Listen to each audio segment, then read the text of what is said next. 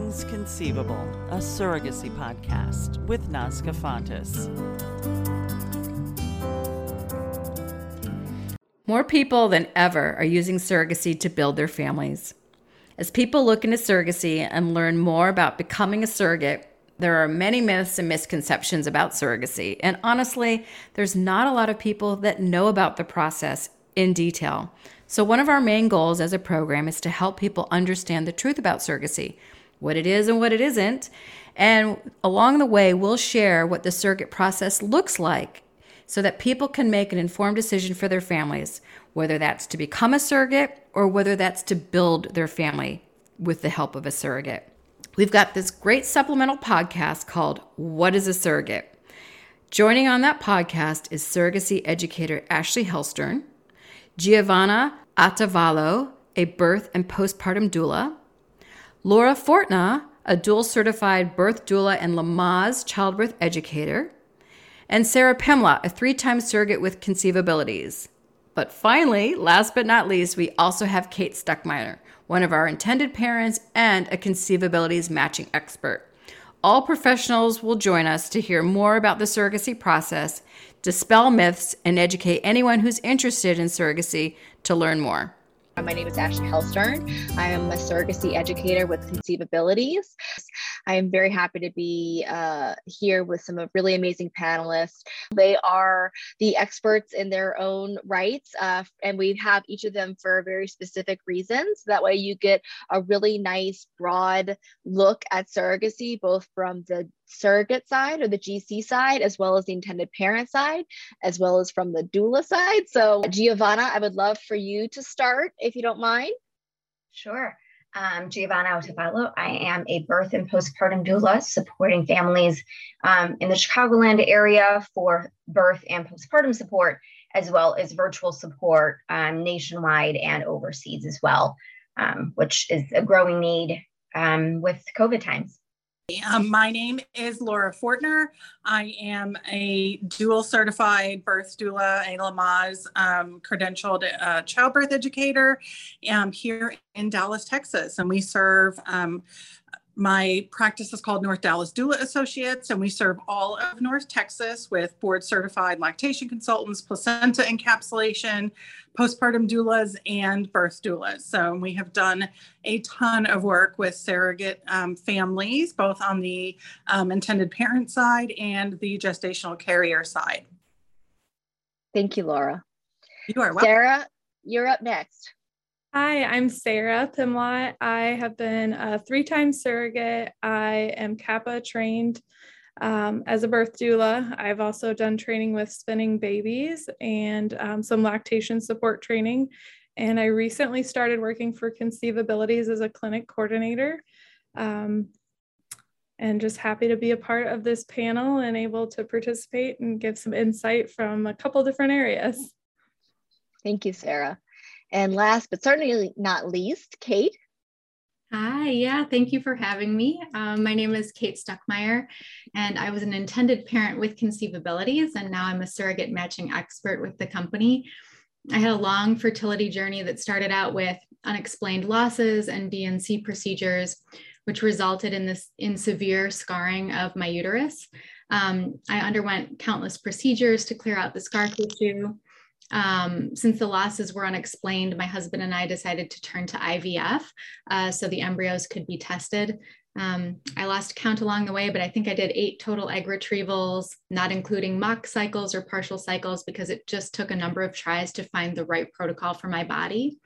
So I did two transfers to myself, which failed. And I had one embryo left, which is when my husband and I signed on as intended parents with conceivabilities. Um, after that, we were fortunately able to make two more embryos. And one of those embryos was the one that was transferred to our surrogate and resulted in our baby. Um, and so, as for how I ended up working at Conceivabilities, I just knew from the beginning of my fertility journey that it was my calling to work in this field and help other intended parents in the way that I had been helped. So, we're going to talk a little bit about the basics of surrogacy. Uh, what is surrogacy? When surrogacy originally began, the science wasn't available. Uh, so, the woman that actually carried the, uh, carried the baby also used her own egg in the process. We now call that traditional surrogacy.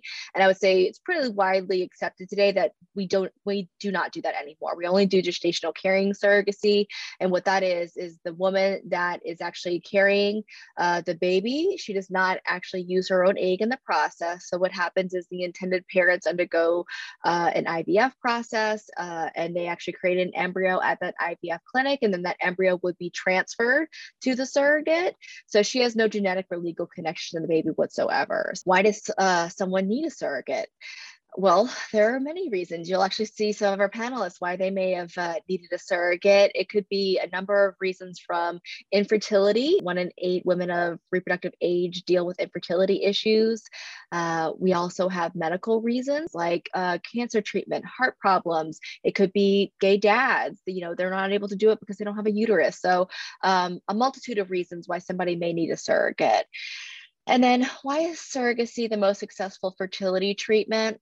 I think the thing that makes it so successful uh, is the fact that these women that, that are becoming surrogates they have had their own healthy pregnancies.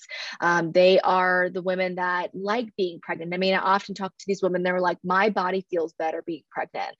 I don't want any more kids of my own, but I like being pregnant. So um, these women want to do this. They want to be able to help another family in need. And that's fantastic that, you know, they're able to do this, a really amazing thing for people that are not able to do it on their own. So it really is an amazing partnership. So let's talk about some of the requirements of surrogacy. Um, these are not the only requirements. You know, there are some other things that we have to consider. There'll there'll be different steps along the way, medical records, different things that we'll be doing in the background. But I like to say the high level requirements really come down to three things: Have they given birth before? So again, as I as I mentioned, that uh, the women that are coming in to become a surrogate, we have to make sure not only for their sake, but for the baby's sake that they're able to carry a baby full term and have an uncomplicated pregnancy. So sometimes people hear uncomplicated and they think, well, I've had a C-section. I don't, I don't qualify for this. That's not the case. Uh, you can actually have up to three C-sections and still qualify for this. So uh, think of uncomplicated as kind of some of those bigger major factors uh, where potentially the mom was at risk or the baby was at risk. Those things would be um, potentially considered uncomplicated. If you're not sure, I always suggest finding out if you qualify, and we'll have some steps at the end to show whether you qualify or not, uh, so that way they can make a decision for themselves going forward. Uh, one of the other factors is age. So I am actually happy to say within, I think it was actually this past year, we've raised uh, the age limit has raised up to 43. So it's 21 to 43. Uh, you also have to be a US resident. So it's either US citizen or permanent resident because legal legally wise um, in order to get parentage rights also this is a, a, longer process we have to make sure that they do have roots in the united states because we're working with ivf clinics within the united states as well what are the most common surrogacy myths that um, that you have heard? The myth I hear the most is that the baby will be genetically related to the surrogate. Um, but the truth is that the surrogate is just growing the baby for the intended parents. That is always a good one. uh, what about you, Giovanna? Um, I think the the one that you dispelled was about um, age that a surrogate can only be, uh, you know, someone very young, under 30, um, and that's not the case. Yeah, I do get that one a lot. Sarah, what about you? The myth that I got, or the question that I got when I was a surrogate three times most often was Won't you get attached to the baby? Will it be hard to give the baby up? Um, and I really just had to explain to people that it's a completely different arrangement than like an adoption, explain that you're not genetically related to the child and although like you i feel like you do build a relationship with the family there's no real like attachment in the same way that you're attached to your own children it's more like you're getting excited for like a friend or a family member to have their kiddo like a niece or a nephew or a friend's kid kind of deal and um, you really go into it with the intention of helping and um, you go into it knowing that the baby's not genetically related to you and um, that you're just helping get the baby here. yeah, that's awesome. It's yeah, a that's a, I get that one a lot actually. Whenever I'm talking to women that are, you know, asking about surrogacy, am I going to get attached? That's a great one to address. Uh, and Laura, what about you? What what myth have you heard? Um, I think the most common one that I have heard is that these women that are giving this gift are doing it for financial reasons. Oh, um, that's a big one. Yeah.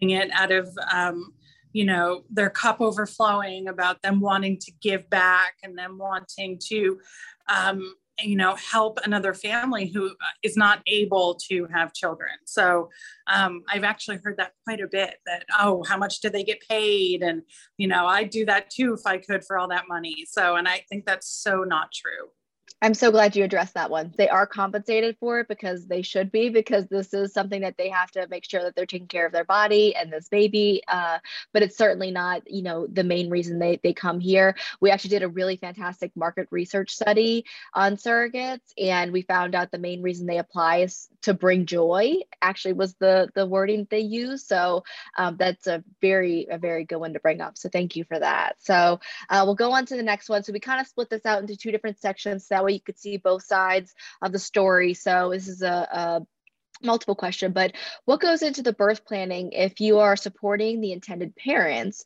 What language should you consider avoiding in the journey and the birth? So for this one, um, I'm going to go to you first, Giovanna. Yeah, I think, um, and you brought it up earlier, just the words to use to be really mindful of what is the language that um, both the GC and the IPs prefer. Um, some gestational carriers are fine being called the surrogate or the gestational carrier or just Susie. Um, and the intended parents should really be the ones that are addressed by their chosen um, nouns. Are they mom? Are they, you know, it could be mom and mama. It could be mm-hmm. dad and daddy or whatever their preferred language is. I think that's super important um, and birth parent, birth mom, and like that's a that's a big one.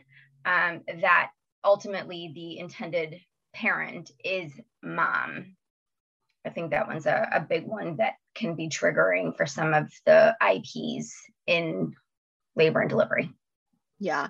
Um, do you feel like you ever had to have additional conversation with them about their actual plan during the birthing process? Uh, as far as where what their place was, you know, in in that part? Yes, um, and how present they want it to be. And I think it also comes uh, back to the reason for going the IVF route. Um, in some instances, it it was a um, a very healthy choice, and they're super embracing of the birthing process, and so they are very comfortable being in the birthing room. Um, and it, it's healing and it's connecting. And in some cases, it's as a result of some trauma or some previous losses. So being in a birthing room can be really triggering for them and they may not be prepared to physically be be present and they prefer to be in a separate space and meet their child after delivery. So I think yeah. having a conversation about what makes them most at ease and how they want to be introduced to their child is important. Yeah, it's a great point. Kate, did you have any other things from the intended parent side you'd like to add? Um, yeah, I guess from my perspective, you know, um, repeatedly saying baby bump or commenting on the bump can be triggering for an intended mother. I think a lot of intended moms who sought out surrogacy due to medical reasons feel like their bodies have betrayed them and that they are less than because they're unable to carry.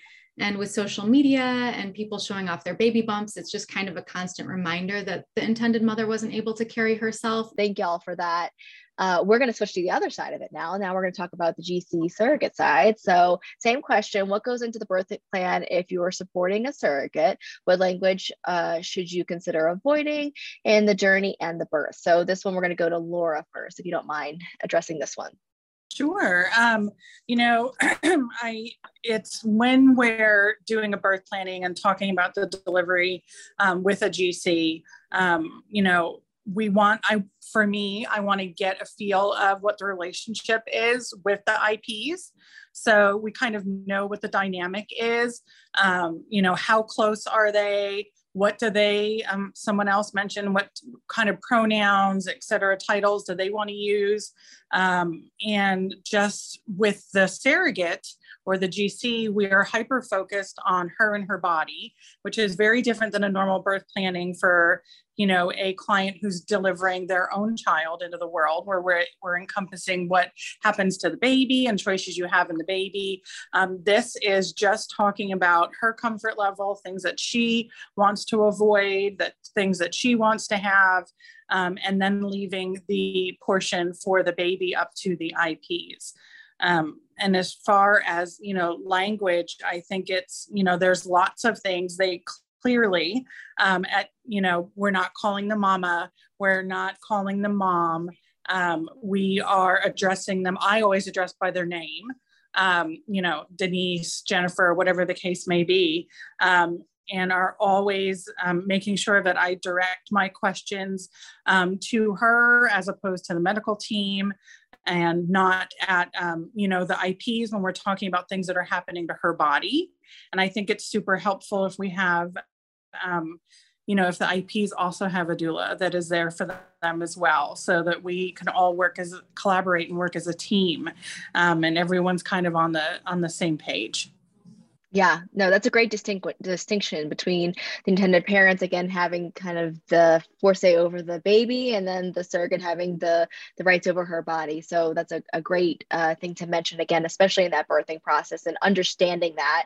So that way, when you get to that point of delivery, there's no surprises. Um, Sarah, I'd love to hear from your side if there's anything else you'd like to add.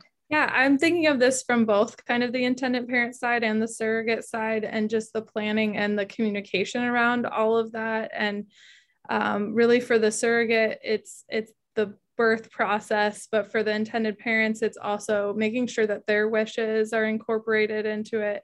Kind of really getting a big picture from each party, what everybody um, their ideal birth scenario is and then looking at how they can make that happen and how it works together. Like an example that kind of comes to mind for me is during my surrogate births, the intended mom um, on one of the pregnancies, it was very important for her to have that first skin to skin interaction. So we knew that we talked it through ahead of time. The nurses were great. They put a blanket down, laid baby, did the delayed cord clamping, and she was the first one to be able to have that skin to skin contact. And so just having those conversations, talking ahead of time, um, knowing the like comfort measures that the surrogate wants, knowing the comfortability that the intended parents want, or where they're most comfortable in the room. Maybe they want to just kind of stand up by the head. Maybe they want to come in right before pushing starts.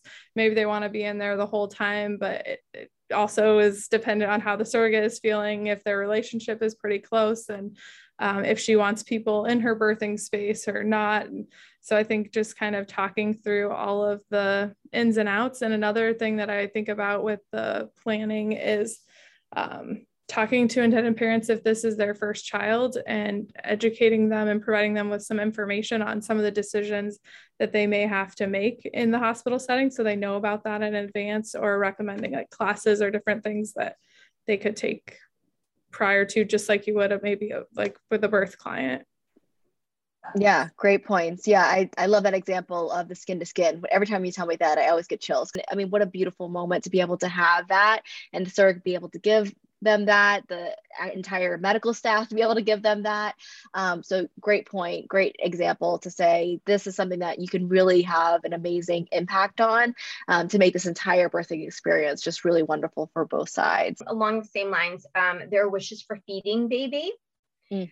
Um, and not assuming that um, the GC will breastfeed or will yeah. want to breastfeed or will want to pump milk for the baby like having very transparent conversations on what are both sides um, of the partnership prepared to do comfortable doing um, and there especially if the ip has given birth before um, some have chosen to attempt to induce lactation so pairing them up with the right folks that can help make facilitate that process in yeah not Great point. that discussion the day of birth. yeah, for sure. Great. And I think that actually kind of perfectly leads us to our next question, which talks about uh, when does the birth planning typically take place? And a lot of that has to be due to the idea of this breastfeeding, pumping talking about what does that look like, you know, as far as shipping and how long do you maybe want to pump for, all of those things. So um, I will see Sarah. Do you mind answering this one for us?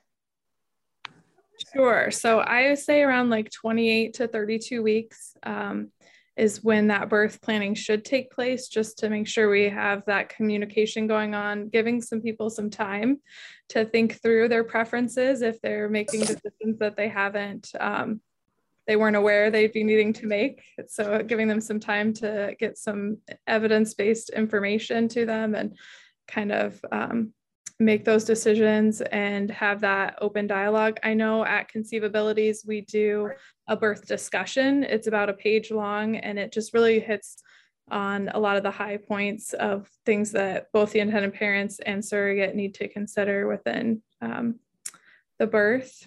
Um, I'd say I'd say even starting the discussion for postpartum care mm, for yeah. both, both parties. Um, I think folks take for granted that an IP family still needs substantial postpartum support just because their body didn't go through the delivery yeah. process doesn't mean that there's a lot of physical emotional transitions that are happening yeah great point um, now let's go on to the next one which is do intended parents typically attend the birth? So kate i'll go to you on this one.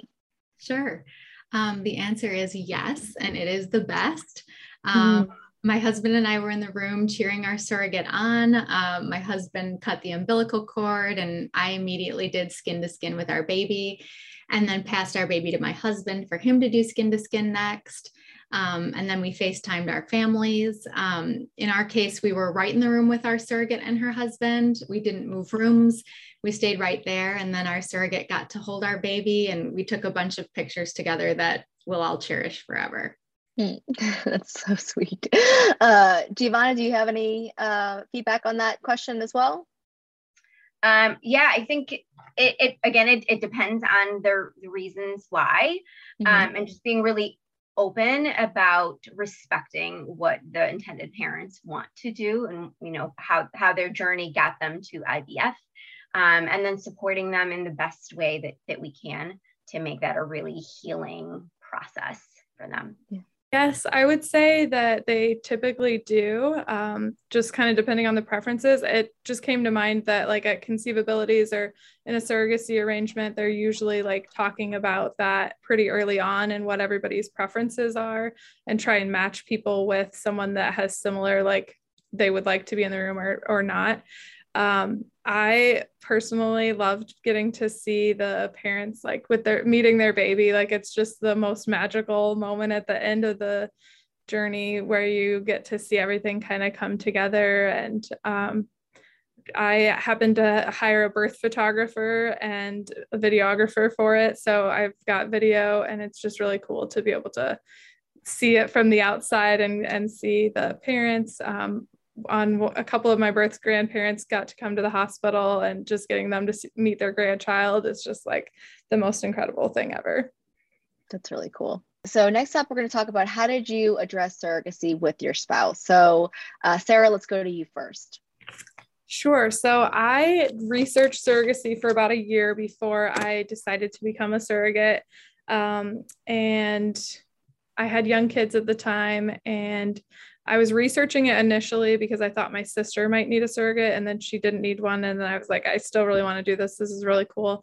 Um, so just talking to them and explaining the like, I'm not genetically related to baby and like that it basically be like being the oven and that I've had pretty easy pregnancies and just kind of talking about the process and um, that helped the bring their mind at ease. And then for my kids, I read some books. Uh, my daughter was about seven at the time that I did the first surrogacy. So she was the only one that was kind of like, I would, we should just have a baby. Don't have a baby mm. for somebody else. So I found a lot of really nice videos online, like of people documenting their surrogacy journeys and showed those to my seven year old. And she was like, yeah, we should help a family. Like we should definitely do that. And, and then my youngest was about two at the time. And, uh, he went through like three journeys pretty much back to back. The surrogate baby's age five, five three and one. Um, so I feel like now he was just so factual about it. He'd tell strangers like, "Yeah, my mom's having a baby, but it's not mine. It's not ours. Like, it's so and so's baby." Like. We'd get strangers commenting like, "Oh, are you gonna have a little brother?" And he'd be like, "Nope, that's so and so's." not ours. not ours. yeah, awesome. yeah. Uh, and Kate, what about you? What, from your side, how did you address surrogacy? Yeah, so um, I knew it was an option and I was already familiar with surrogacy, but um, I didn't have to fully broach the subject with my husband because our fertility doctor at the time told us that he had a feeling that we would end up going the surrogacy route. Um, and I think that same scenario plays out for a lot of couples who have had long, complicated fertility journeys. Their doc their doctors actually come to them as a couple and present the idea to them. Next question, uh, which is uh, what support do you wish you had in the birthing process? Um, Kate, I'll start with you. our surrogate was ready to start pushing and i was trying to find a doctor or just someone to come into the room uh, but the team was in the middle of a meeting and they told us to just hold on um, so that was pretty nerve wracking for me um, you know given my past sort of trauma um, additionally, it, it, would have been nice to have had someone else in the room with us just during the contractions and leading up to the birth. I felt like we're very alone in the room, and um, I was kind of just assuming that someone was monitoring the baby's heart rate from the nurse station. So it would have been nice for me to have had some some additional support during that period. Yeah, that's great. Um, what about the other ladies? Giovanna, do you have any kind of suggestions or things that you would have wished for? Yeah, I mean, my doula was instrumental to my birthing experience. Um, three day prodromal labor, 27 hours of active labor. I know that our journey would have looked differently had she not been present with us. Wow. Um, and I strongly, strongly recommend a postpartum doula for anybody that has a baby because you get a lot of support in pregnancy and then you're handed a baby with no instruction manual. Right. Uh, you're so, like are you sure you're letting me like have to sign something or? Right right.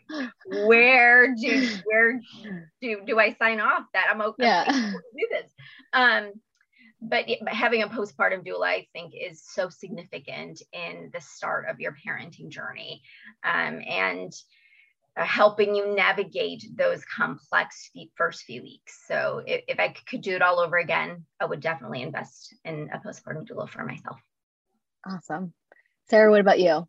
I would say so for two of my pregnancies, I did not have a doula. And then four of them, I did have doula support and it's night and day difference. And as a surrogate, I think it's even more important to have that support, not only for the surrogate, but also for the intended parents, because you tend to forget like the intended parents, this might be their first experience and, and they don't really know what to expect. Um, kind of combining a little bit from both of your stories, I had an, an experience with the last surrogate baby where um, baby was coming, doctor was nowhere to be found. Fortunately, there was a doula in the room. My intended mother was like, freaking out like what do i like what do we do? And um and the doula was there to say like it's okay. A nurse can catch the baby. Like the baby if the baby comes it's gonna be everything's fine. Like take a breath. And she was just like this calm peaceful presence for her. And um just ha- having that and having the communication piece the planning the education the comfort techniques like you being a surrogate in that situation you want to be able to be as comfortable as possible those were fantastic already so thank you for that um, let's go to the next one which is is surrogacy legal everywhere for everyone kate what is your answer yeah, so surrogacy is legal in every state except for three states, and those are Michigan, Louisiana, and Nebraska. Um, so surrogates can be from any state where compensated surrogacy is legal. Um, the laws vary from state to state, but if you have any additional questions, please feel free to reach out to Conceivabilities. Perfect. Thank you for that.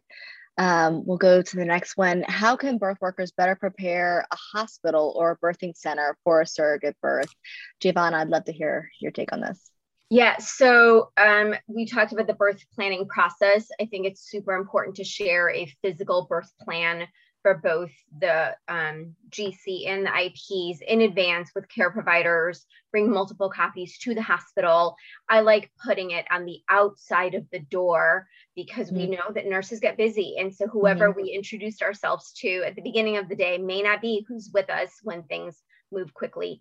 Um, so even having something with visuals of you know pictures of everybody on the birth team and here's who they are and here's their preferred nouns pronouns. Here's our wish list. It just helps not have to explain in the moment um, or have you know awkward conversations. Both the all of the birth team can be present in their own needs without having to explain things. Yeah that's that's a great answer. And, and kate i think you may have had something else that you wanted to add yeah, I mean, Giovanna really, really nailed it. Um, I mean, I would say, um, you know, just being mindful of the surrogates and intended parents' triggers that we talked about, and just making sure that everyone's physically comfortable um, and just advocating for everyone in that way. Yeah, for sure. Sarah, did you have anything that you wanted to add? that you can do ahead of time to like check in with the hospital staff and see what their policy at that particular hospital, I think is helpful.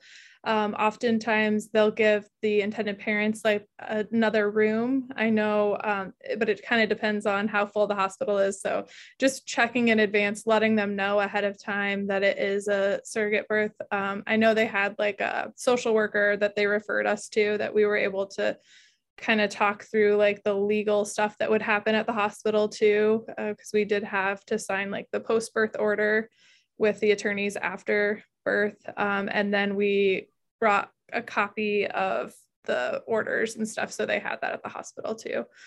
Um, and then talking through, they talked to us about like hospital bracelets. So in ours, um, each parent got a bracelet. I had a bracelet and baby had a bracelet. So they had to do some like additional stuff there. Um, and then they had their social worker was great as far as like helping fill out the birth certificate and making sure that we filled that out properly. Awesome. Um, so those are some things to kind of think about ahead of time. And like if you find out that the hospital doesn't have won't let them have a room there, then they can help kind of coordinate somewhere close, or maybe they will room together. It just kind of depends. Very good. Thank you. Thank you for that. Uh, and then last question, does the same doula work to support both the GC and the intended parent? What are your thoughts on this one? Giovanna, do you have any thoughts on this? That has not been my experience. Typically, um, the GC has her own, and the IPs have their own.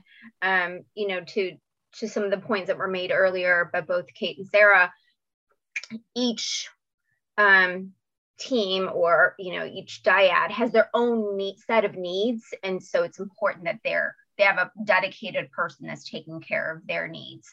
If I were serving both and the IPs and I have to go to another room to, mm-hmm. you know, mm-hmm. start singing the skin, then the GC would be left behind alone, and that's that's unfair. So, different needs. Yeah. Sarah, Kate, any feedback on this one?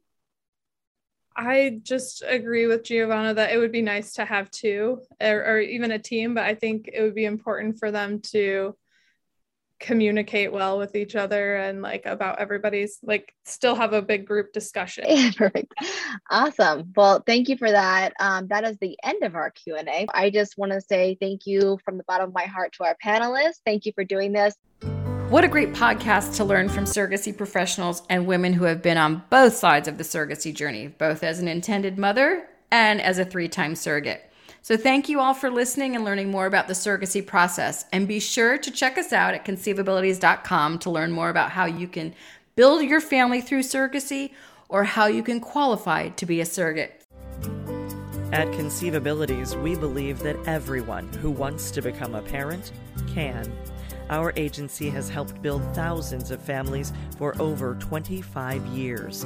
Whether you are an intended parent ready to fulfill your family destiny, a surrogate answering your calling, or an egg donor wanting to expand what's possible in your life, we are your people. See how matching matters. Learn more by joining our Surrogacy Learning Center community at surrogacylearningcenter.conceivabilities.com.